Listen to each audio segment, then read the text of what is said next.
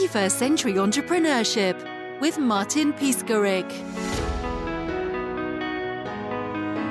You left P&G in 2001. What happened next?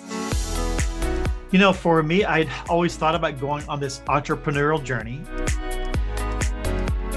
Uh, I was an expatriate, so I was living in Asia at the time. Had finished up a two year assignment in Hong Kong, was a, a, year in Thailand, traveling all throughout Asia. And, and as an expatriate, especially in the countries I was working in, you, kind of get that entrepreneurial bug. You're not working in a cubicle the way you were back in the States. It really is kind of engaging. But the company was looking for a couple thousand volunteers to take packages, especially expatriates, because we were expensive and they were trying to get us to move back. And uh, my wife, who also worked for Procter, and two other people, we all raised our hands. Surprise, surprise, surprise. Martin, he said yes. And so we used the funding as our angel investor or seed, seed money. So, you know, tip number one to anyone that's thinking about being an entrepreneur especially in today's day and age, and you're faced with this, I was let go, was given a package, you could take that to survive, and many people have to. You could take that and put it away in investments, or you could say, wow, I just received 20, 50, $100,000 in a severance package. That's like angel money with no strings attached.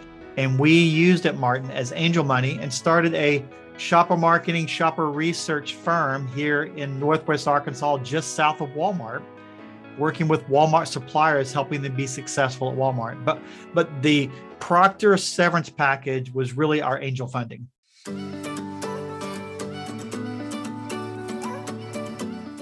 You started with 100k, and was it leap of faith? Was it uh, based on your experience? Yeah, well, in in um, since I wasn't 23, I was actually 37. Mm-hmm. I had a wealth of experience, and I knew. And again, this is talking to, to people who are listening to your show. I knew that being successful in something wasn't going to be as difficult as I thought. I knew I could somehow survive.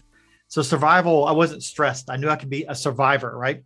The question I had to answer, Martin, in, in starting out was, did I have an idea or a product or a service that was going to not only let me be successful in being able to survive, but it would let me be significant, something I could grow and build a company. And the good news is the answer is yes. Mm-hmm. So we started to build out a company. And then um, I tell people about Field Agent is that it's really a you know 12 year overnight success story, right? Mm-hmm.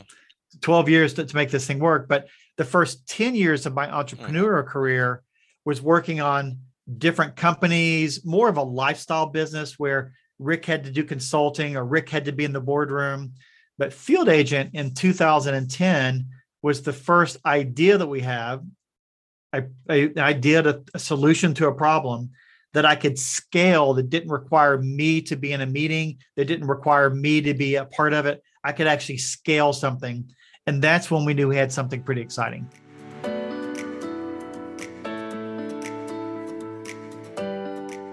The growth was it uh, organic growth fast growth? What kind of growth? Yeah so within the um, the first 10 years of the entrepreneur career it was very much controlled growth because uh-huh. I, I had certain capacity and i could only take on so many clients until i could train another person to do marketing work research work. But with field agent it's it wasn't a huge hockey stick but it was the hockey stick effect in that i now had people buying our product sight unseen and I could have 10 people buy today, whereas in the past, I could probably handle one person a month to get them really onboarded and coming in. So for the first time, having tech enabled solution, mm. I could see how you could scale it. And that's when Martin, we all realized we had something really, really good.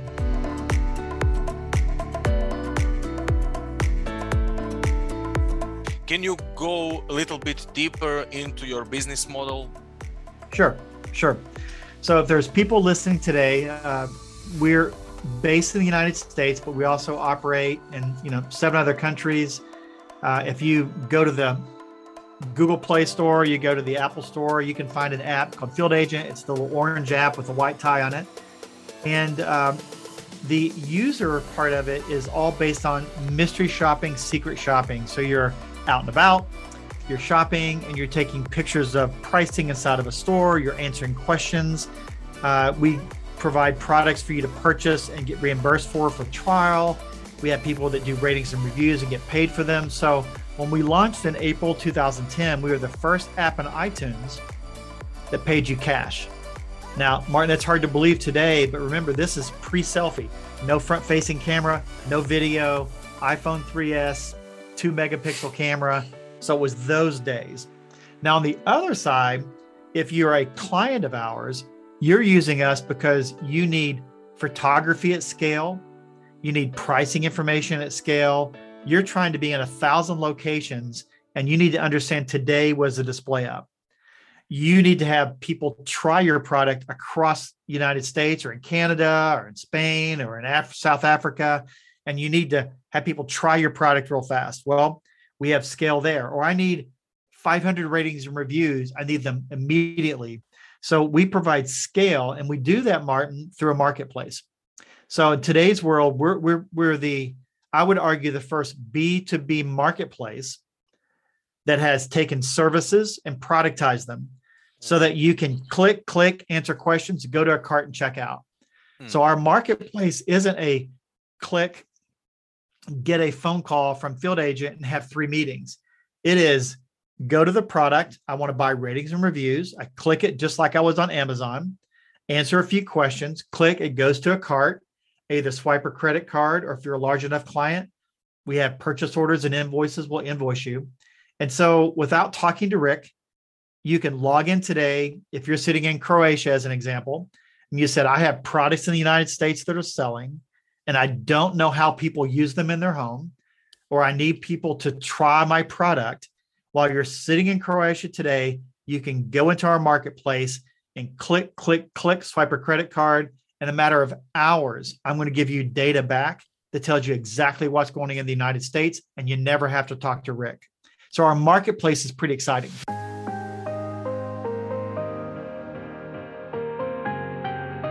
What kind of technology are you using?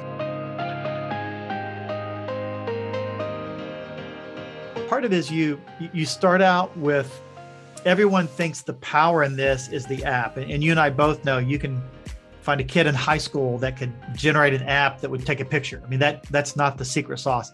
The secret sauce is really uh, we're a Python shop. Okay. Everything's in the cloud. We started building that way. And so the secret sauce really gets into how do you take a request and be able to productize it?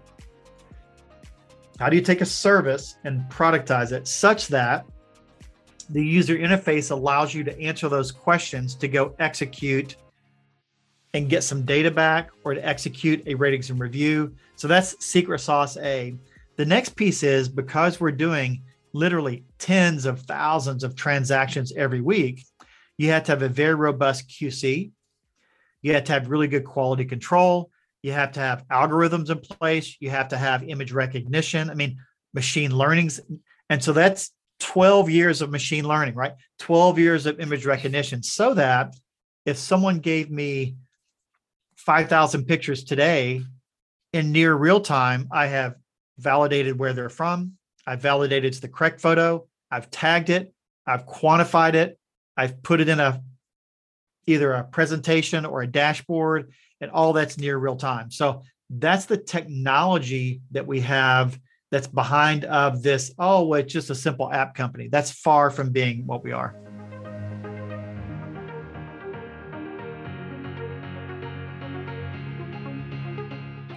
The security issue if everything is in cloud due to the new realm we have at least in europe regarding russia and everything that is going on right. cyber wars how did you manage uh, to develop your security system well there, there's two facets to that the first is if i go back to the if i go back 20 years ago and i had my own server think of how risky and liable that would be to have to, to deal with all these threats and someone says oh well you would get some software. It's like, no, no, no. It's it, would be really, really difficult. So Uh, let's use photos as an example. I'm depending upon Amazon's AWS to be able to thwart the crazy bombarded Russia security threat going after Amazon, and I'm part of their security. Okay, so I'm counting on them. When I look at the other, like Linode is a server, and so we have all of our servers. We've got 20 around the globe.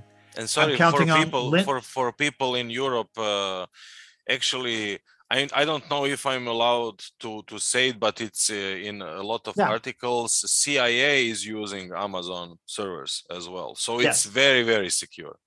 Very, very secure.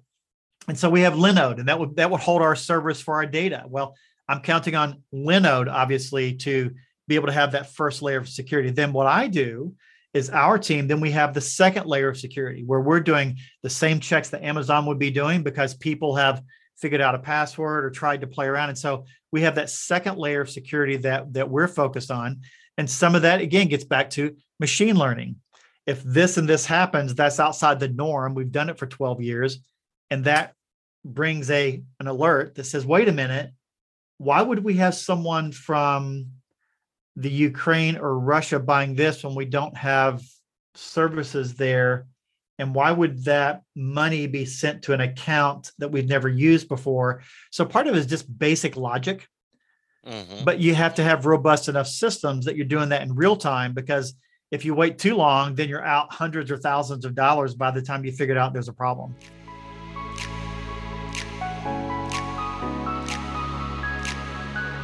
Internally are you agile project management based or something else yeah, pretty much. We we run on uh, two week sprints.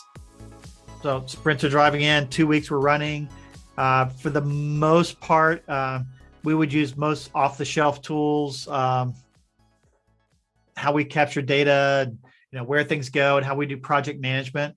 Uh, traditionally, we, we've got product owners, and then we have engineers, and each one of the product owners has a like a business unit, kind of external facing, internal, and they're driving the projects and we lay that out in these two week sprints because um, we're we have enough things changing in our world that even for me to plan out three months is almost ridiculous. Now i have to have a three month plan but for me to be executing that far i mean we've had 10 changes you know this week of something that'll impact us. So we have to kind of be agile. You have to look at a couple of weeks out and we feel like that's a really a pretty good rhythm and we're choosing not to release every day. There really is kind of still a release date QC, but it's in two week increments, and that's that's worked out really well for us.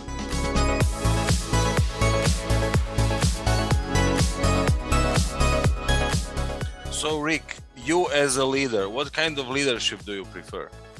Oh my goodness. I'll get in trouble for this one because my team might be listening. And what if I am I fibbing a little bit here? Yeah.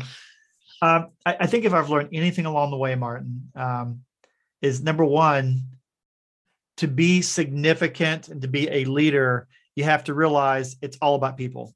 We're in the people business. And we could argue that you could find another developer, another engineer, and just who cares who quits and bring them in, but that's not the case. So uh, we're people focused. So my leadership is treat people well, let them be a part of the solution, but more importantly, give them something bigger than themselves to shoot for. And it's not that you're working for Rick, but man, when I look at Field Agent and they understand the technology and what we're trying to drive in this marketplace, that's a really cool thing to be a part of. I think on the culture side, uh, the same thing. We're you know faith based. We we want to give good to the community, and so they realize that not only are you engaging in a really cool technology and, and it, it sounds really cool but more importantly what i'm doing impacts people in the community people in the world and we give plenty people plenty of time to engage in where their passion is. So leadership style would be setting big direction. Here's where we're going. Making sure people are trained and rewarded and respected. And if we put those two things together we have a pretty good organization kind of moving down the path. And we've got about 100 full time folks right now.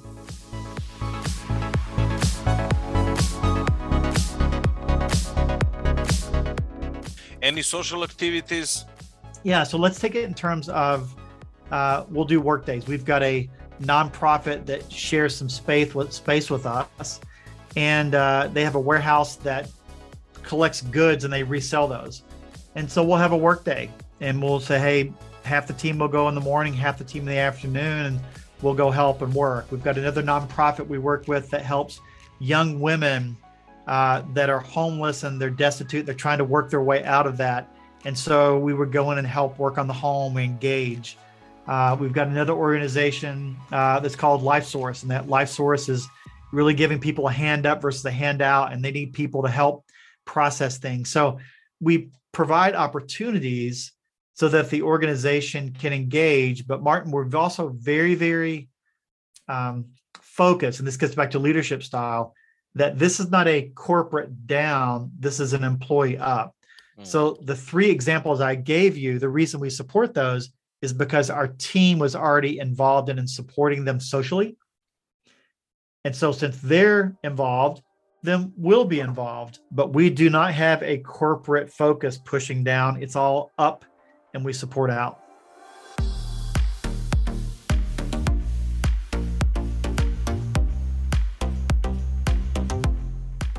When I think of that business model we have in front of us, and a lot of people ask this question, Martin, they'll say, well, Rick, well, do you have like a thousand employees like manually doing all these things?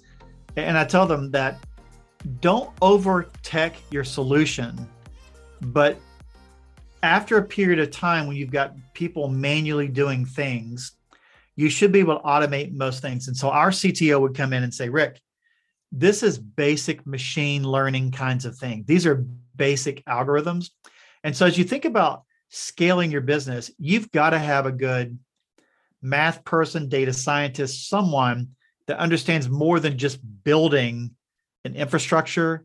You've got to be able to manage the data and that data at scale will become so overwhelming you cannot staff it with people. And so we've been really really blessed to have the right people come alongside us to help us think through hey here's the algorithm. This is the this is the this. And the next thing you know i go from having maybe 100 person hours this week to go resolve a task to nanoseconds now in an algorithm. And as we grow we continue to ask ourselves the question do i invest tech early or do I scale with people? And once I get people to a point, then tech comes in and replaces that. And there are times, and image recognition is a great example of this, is that you think image recognition can just happen at scale.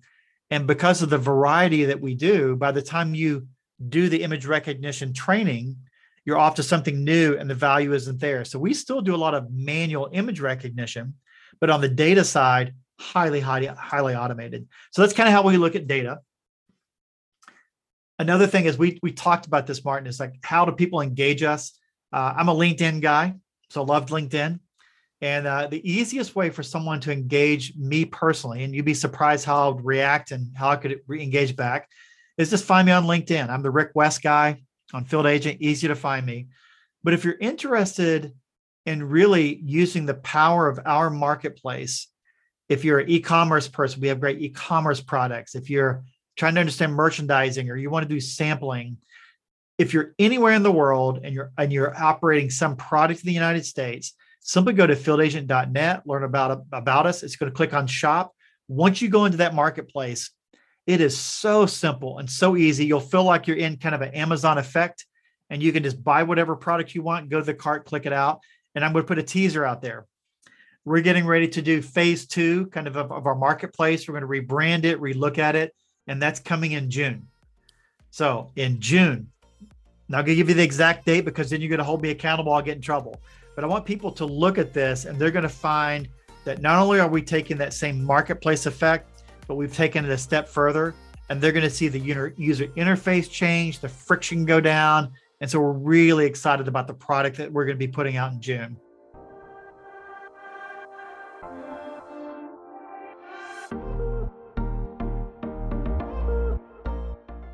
So you know, Martin, when I when I think about our world at Field Agent, and and I, am a storyteller at heart, and I kind of like to look back at it to, to kind of walk people through kind of what a day in the life is like, and, and how do you engage, and, and I'll, I'll give you an interesting client story of how they were using us and how we were engaged. So we had uh, a client that was out in stores and they're engaging in retail, and um, they walked up to the shelf and they've got the, the vice president there with them and they've got the big ceo and the ceo walks into the shelf and they're like how long is this competitor being on the shelf? And the guy's like, yeah, I don't know. Now, you and I both know when you go into retail and you're going to show someone a store and you're bringing in your CEO, everything's perfect and you know all the answers. So then the VP looked at the director and the director was like, I, I, and it's like, so is this in every store? Is the competitor everywhere? What's their pricing? Well, the good news for us is one of our clients, which still work for that company, did the text message that says, We're in major trouble. I need to know if this is everywhere. and by the time they got into their car going to the next store, we came back to them and said, Hey, don't worry. We've checked the 50 stores in the market. This is a rogue store. It's a test store. The guy said, You know, we've already done our research. I mean, so I tell you that story is to say our reaction time and our scale and speed saved that client's rear because they knew they were kind of in a bind, you know, kind of what's going to happen. Now, on the other other side of things, which is kind of interesting for us, especially in today's economy, we have a user side. Mm-hmm. And we have users coming back to us and say, you know, you don't know what it's like. I used Field Agent and I made an extra $50 a week. And that helped put food on my table. Mm-hmm. And you just helped me in a time that I was struggling. Now, no one's going to get rich using Field Agent on the user side, but we get story after story, Martin, of people saying, I was in a bind. I needed some extra cash. You guys were amazing. Great customer service. Thanks for helping me. And the cash went right into my account and you helped me in a time of need. So I give you those two examples to say part of our ethos, part of who we are is helping. And if we can serve our clients with excellence and we can serve our agents with excellence, Martin, it's been a good day, man. It's been a really, really good day. So that's a little bit about who we are.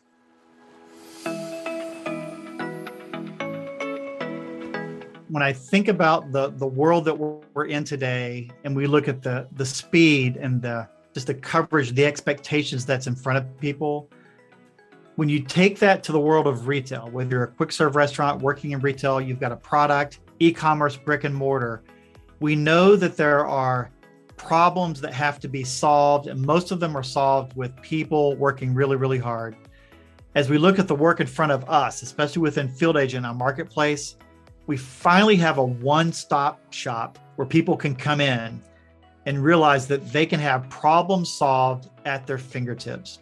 It's just a beautiful thing to say, I can sit behind at my desk and I can engage ratings and reviews. I can engage e commerce work. I can engage pricing. And all that happens in the matter of fingertips in front of a dashboard. And while that happens in front of me, the beauty of it is, is that I know it's been going on for 12 years. It's tried, it's true, it's tested. It's really, really exciting to see people use their fingertips to get amazing data and quality trial in front of them. And so that's what I want people to know about what we're doing at Field Agent. The other aspect of it is you may say, Rick, I'm not a brand person and I just want to make a little bit of extra cash. I'm one of the few people that will ever be on this podcast that'll pay you cash money. So download the app, play around with it, learn, engage, make a little extra money on us, and would love to have your feedback and let me know what you think. 21st Century Entrepreneurship with Martin Piskarik.